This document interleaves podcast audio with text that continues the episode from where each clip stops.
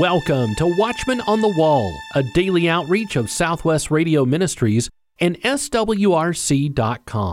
Today, Steve Deal concludes his amazing story of God's grace and mercy. And Pastor Larry Spargimino will share an important update on the school that so many of you support in Pakistan. As we begin our time together today, I want to encourage you to visit the Resource Center on our website, swrc.com. There, you'll find over 1,000 books and DVDs by the nation's top teachers, Bible prophecy, biblical mysteries, and the latest archaeology and apologetics are all found at swrc.com. That's swrc.com. The latest resources from Billy Crone, Lonnie Shipman, Micah Van Huss, and Josh Davis are all found at swrc.com. And available for the very first time, the entire Columbus, Ohio Prophecy Conference. All 12 speakers, 20 total presentations, one complete DVD set. Topics include secret societies, the invisible war on the saints, Jewish roots of Christianity, the earth as it was, unveiling the Antichrist, one world update, and much, much more. And included in this complete set is Jonathan Cahn's presentation on the Josiah Manifesto. Order the complete Columbus Conference DVD set today when you call 1 800 652 1144. That's 1 800 652 1144. Or order on our website, swrc.com. Now, here's today's host, Ministry President Dr. Kenneth Hill. Welcome, my friend, to this portion of the Watchman on the Wall broadcast. My name is Kenneth Hill. I'm president of Southwest Radio Church Ministries, and it's my pleasure to be with you today, the third of three programs concerning the book Echoes of War Whispers of Faith, my Vietnam memoir by missionary Steve Deal. And I am sure that if you will get a copy of this book and take time to read it, it's not a long book. It's not going to take all your uh, week to read it, but you'll take the time to read it. You will be blessed by what you learn.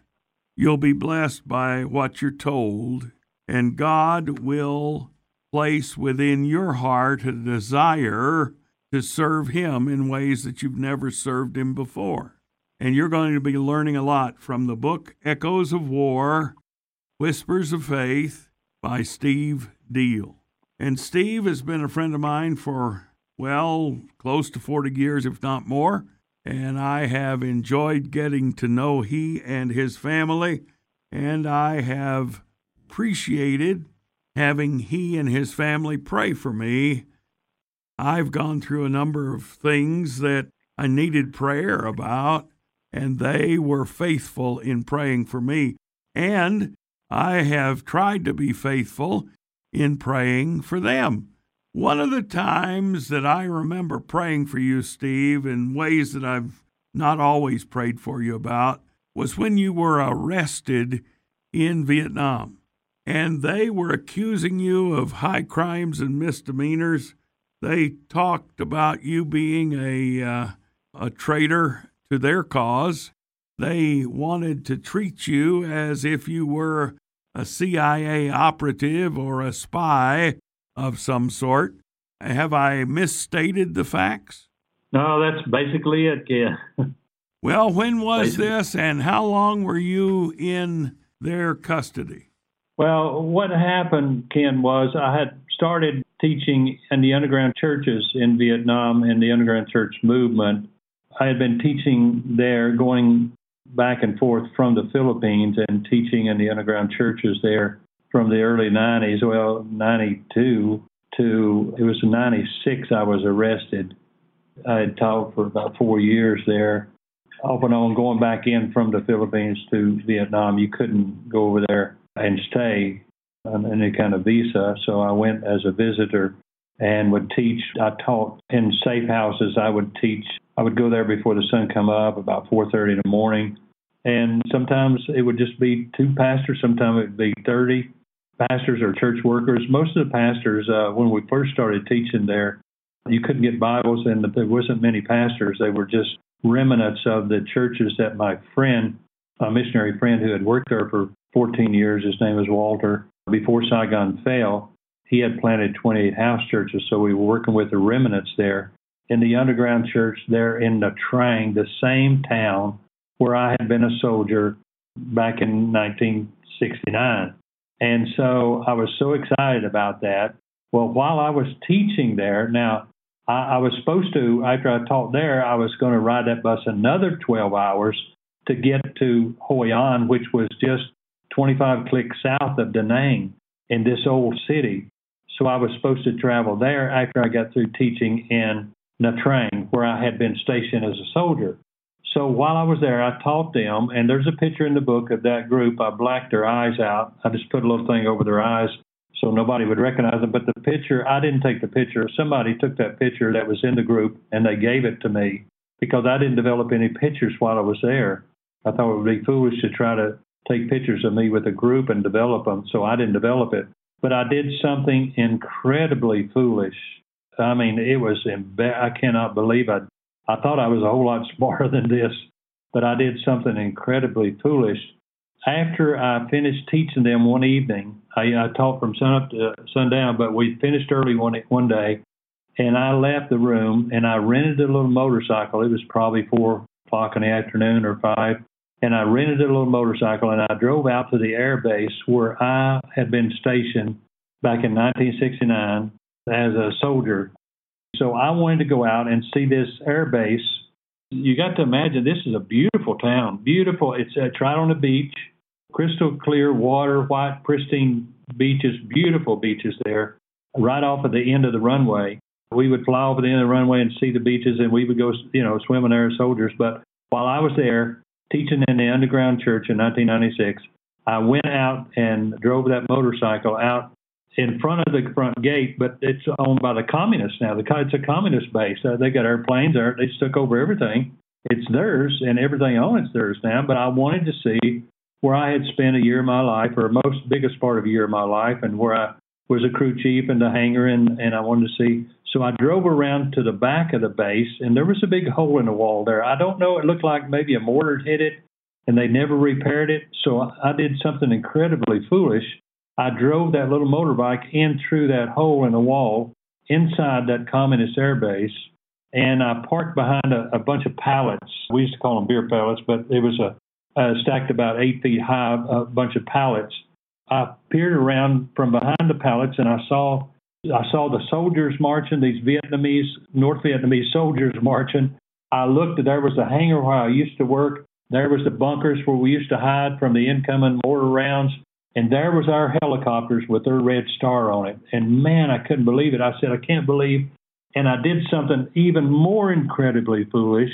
I reached in my bag I had, I had a little backpack with me, and I took out a camera. This was back before digital. I had a 36 roll of film in it, and I had just uh, taken a couple pictures in Saigon, so it had almost a row, a whole row. And I started taking pictures of their flight line of their soldiers marching, of the bunkers, of the hangars, of their helicopters. And I took all of that and I put it back in my bag. I got on the motorcycle and I left, and I don't think anybody ever was the wiser. I don't think anybody saw me. And I left. Well, the next morning I got on the bus. I go another 12 hours. I get to the town, and we get there at nine o'clock at night. Oh, it was so it was I was so tired. And at nine o'clock at night, I had left my passport in if this is this is another foolish thing I did. I left my passport in Saigon in the hotel safe. I only had a, Xerox copy of it, but I had sweated in that bus because the bus wasn't aircon, air conditioned, and I had sweated. I was soaking wet, and it, it went through my wallet and everything, got my, my billfold, and it got my papers wet. You could barely read it. You could barely see my name on it. So when I went to the check in the little hotel where we were supposed to be staying that night when we first got there. When I first got there, they said, uh, and I was the only American. I was the only American there at all. They uh, wouldn't let me check in, And I said, wait, I need a, I need a room for the night. I've been traveling all day. I need to rest. I got to have a room.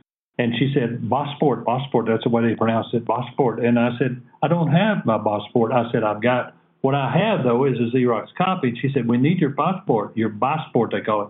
And I said, I don't have it. And I said, I have this. And I showed it to her. I had to carefully unfold it because it was wet and it was torn. And I showed it to her and she said, This is no passport, no passport. And I said, I've got to have her. I'm so tired. I said, if you don't give me a room, I'm going to go up there and find a door open and just lay down in bed somewhere. And finally, she gave me a key. But about two o'clock in the morning, the police came and checked it. Passport, passport. And I said, I don't have a passport. And so they finally left me alone. And then that morning, I left. I left the uh, hotel and I was supposed to go across the road. It was a dirt road, and there was a little open air coffee shop there not what you think of like Starbucks or something. It's just a little open air place with the little chairs and tables there.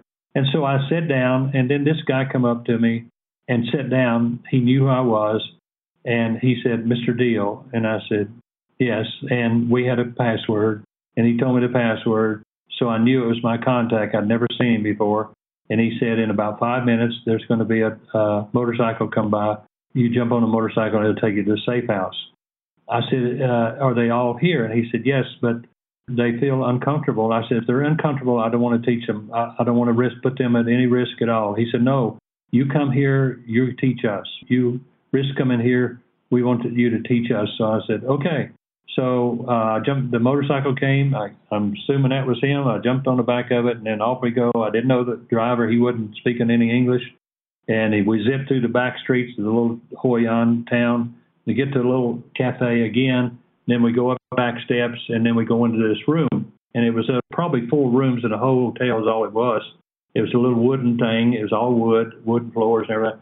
And we got in the room, and there was 15 Vietnamese believers there, and me, my interpreter, who had got there before I did.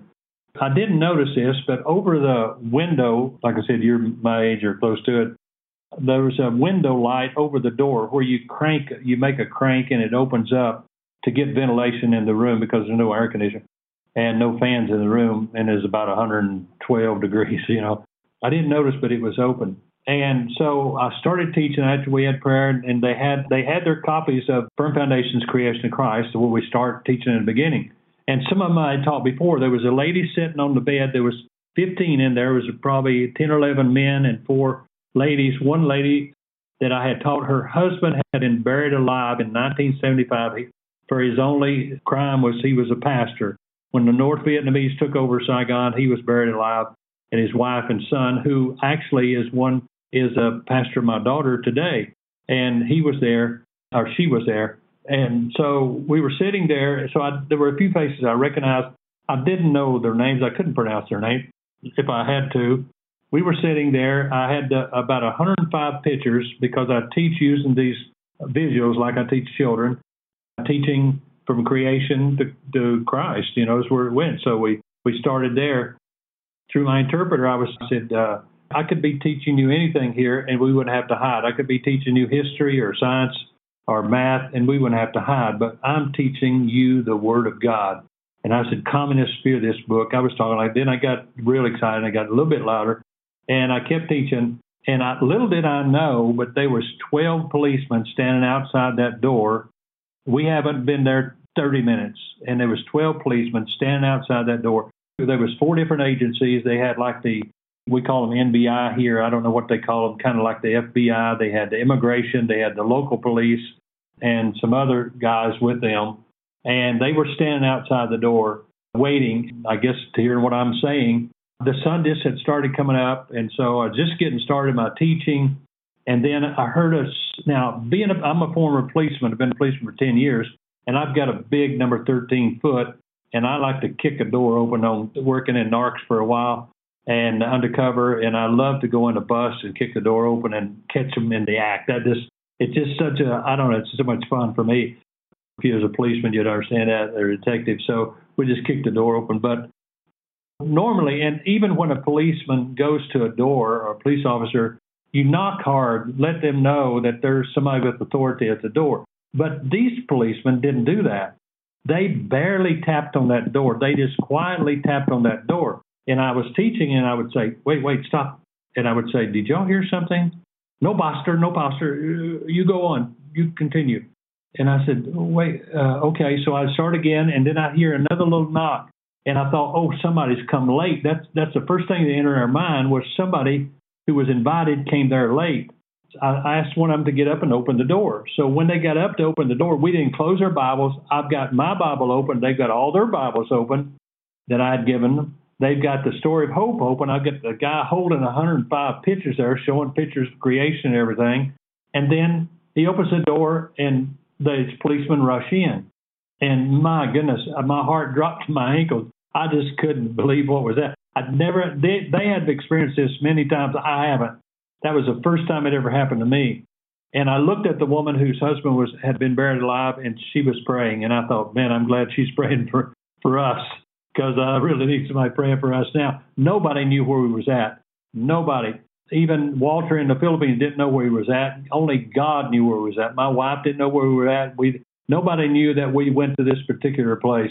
It was only found out that morning or the night before where they had had got this room ready. I didn't want to get them in trouble, and they kept saying, "Where did you meet them? How did you know them? What were you, you know?" And, and I, I was trying to protect them as best I could, but I didn't want to get them in trouble. I didn't realize how much trouble I was in because we didn't know what was going on. Anyway, I don't want to tell you the whole book, or you won't even read it. But that's basically what happened. The underlining factor was when they got me to police headquarters, they kept saying that I was CIA. And I said, I am not CIA. I'm just a tourist visiting your beautiful country. And then they had already searched me before, but they didn't find a couple things I was hiding on me. The interrogator had two policemen come in the room and they started searching all my bags and they searched my backpack and they found my camera. And then when they took the camera out, I'm thinking, what did I what what did I take a picture of? And then I realized, oh goodness, I took a picture of inside their airbase down in Nha and I went, oh goodness, they can't see those pictures. They cannot find those pictures. So I said, I saw they were having trouble with the camera, and I said, oh, it's got a problem. Let me help you. And I said, Lord, please help me expose this. My thought was to get that little door open, and some people won't know what I'm talking about who are younger. It'd have to be older people know. You have to open the little door in the back. You have to push a button, open the little door. The film was right at the end, but it hadn't been rewound. And so what I was going to do was grab the film and just pull it as far as I could and expose as much of it to the daylight as I could so they couldn't see the picture. But as soon as I did that, they saw what I was doing and they two policemen jumped on me and took the camera away from me. I said, "Wait, wait!" They, were still trying to get it wound, and I said, "Let me have it. Let me just show you. You got to." And I didn't push the button, so the teeth tore up the would tear up the film, and they saw again what I was doing. So they took it away from me and they took it to a camera shop. And then I'm sitting there with the interrogator, who was a captain on the North Vietnamese Army, and he served, he fought there in Vietnam while I was there. He was older than me, and he kept saying, You're CIA. So they bring these pictures back in, 8 by 10. They printed all these pictures, and he said, Mr. Deal, you say you're not CIA? Well, then what were these pictures doing in your camera? And he starts laying them down, and I have never, I said, Lord, if they see those pictures, I'm dead. And so when they started laying those pictures down on the table, I knew I was the goner. I said, I can't. They already accused me of being a CIA. Now I've got pictures in my camera because that was a beachfront. Why didn't I? He said, You didn't have any pictures of the beach or the bathing suits or girls on the beach or even you on the beach. You got no beach pictures at all. What you got is pictures inside our air base down in Nha Trang. It didn't turn out well. So anyway, uh, that's the story. You can read it. I did get out alive, by the way. I notice we've got the history of the fact that you made it out because you're with us. But one of the things that I thought during that time, because as you know, my wife and my family and I were praying for you while you were in this. We didn't know where you were, we didn't know what was going on, but we did know you were in trouble.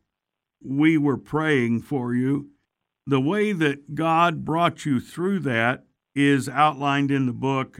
You've got a lot of information in there that I think will be beneficial when anybody wants to know how God works.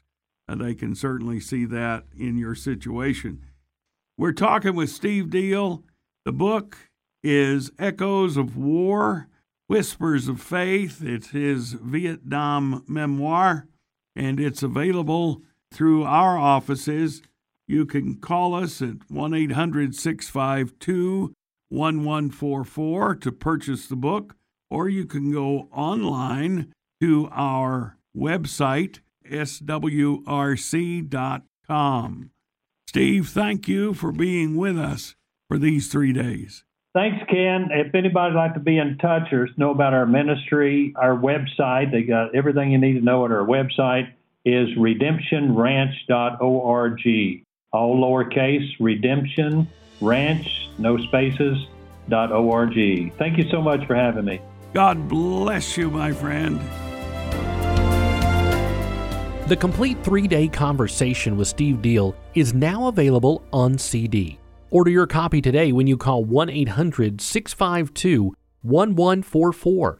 That's 1 800 652 1144.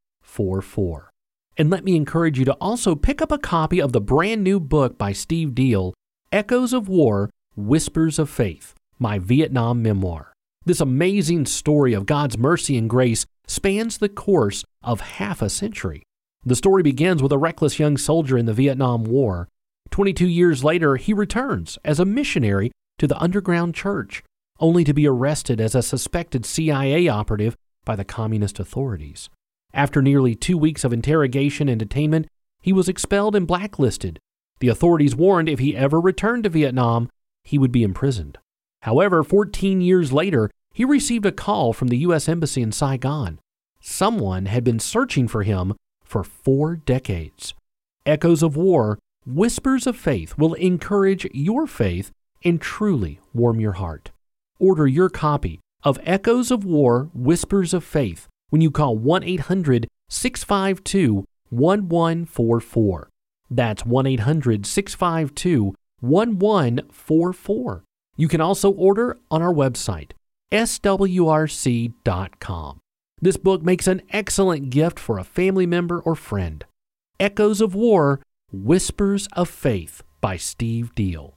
1 800 652 1144.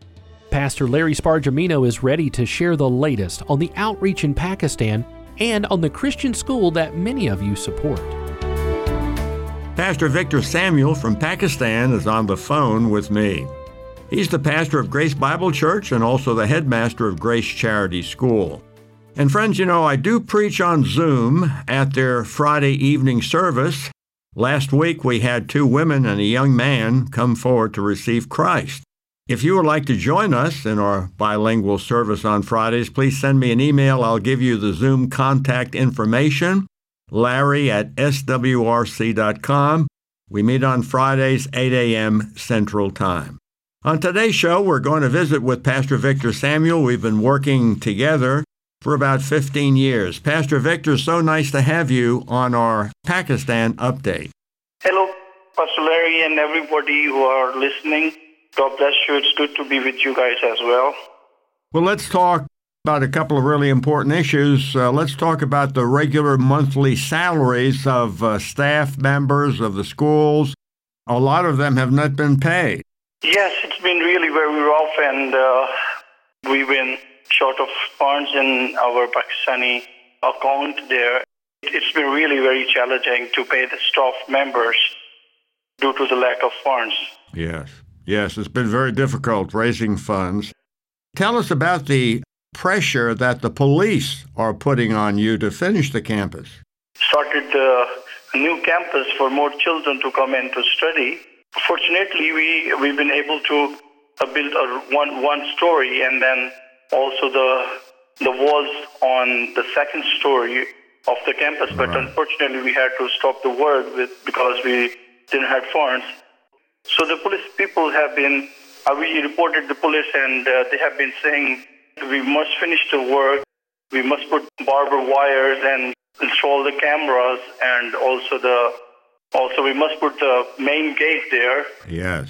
We start the work and put the security guard there. But unfortunately, since we don't have funds and to complete the work, we've been praying for a long time. Police just keep on putting a pressure on me Yes. that we must uh, finish this soon so that, you know, not uh, everybody get harmed from Yes. these evil people. Right. I know you've received calls from the police in the nighttime, and I know your wife is very upset about it. I could imagine, and and we've we've had very good relationship with the police, and uh, they've been very kind. And you know, we certainly want to pray for security. We want to pray for the children. We want to pray for safety for the staff members. Well, friends, there are several ways that you can send your gift to the uh, Pakistan ministry. You can call our toll free number and make a credit card donation, 1 800 652 1144. Or you can mail your donation to Southwest Radio Church of the Air, 3620 Highway 390, Bluff City, Tennessee, 37618. That's 3620 Highway 390, Bluff City, Tennessee, 37618. If you would like further information about the ministry in Pakistan, send me an email at larry at swrc.com. You know, Victor, it's so wonderful to think that the kids are learning reading, writing, arithmetic, the skills that they need to be productive citizens of Pakistan, but they also learn about the true and living God who loves them and sent his son to die for their sins. And so, friends, if you can help us in any way, no matter what the size of the gift, we certainly appreciate it. And I know Pastor Victor and the kids and the teachers at Grace Charity School will appreciate it very, very much. You are doing a wonderful, wonderful work. So, friends, if you can help in any way, if you'd like information, just give me a call, 1 800 652 1144, or write me an email, larry at swrc.com. Today in our resource spotlight, we are featuring the brand new book by Steve Deal, Echoes of War Whispers of Faith. Echoes of War Whispers of Faith will encourage you and truly warm your heart. Order your copy of Echoes of War Whispers of Faith today when you call 1 800 652 1144. That's 1 800 652 1144. You can always order online, swrc.com. This book makes an excellent gift for a family member or friend who needs to be reminded of God's faithfulness and love. Echoes of War Whispers of Faith by Steve Deal. 1 800 652 1144. Lord willing, we'll be back here Monday ready to once again bring clarity to the chaos. Head into the weekend with the encouragement that God is still on the throne and prayer changes things. Watchman on the Wall is a production of Southwest Radio Ministries and is supported by faithful listeners just like you. Please visit our website, swrc.com. That's swrc.com.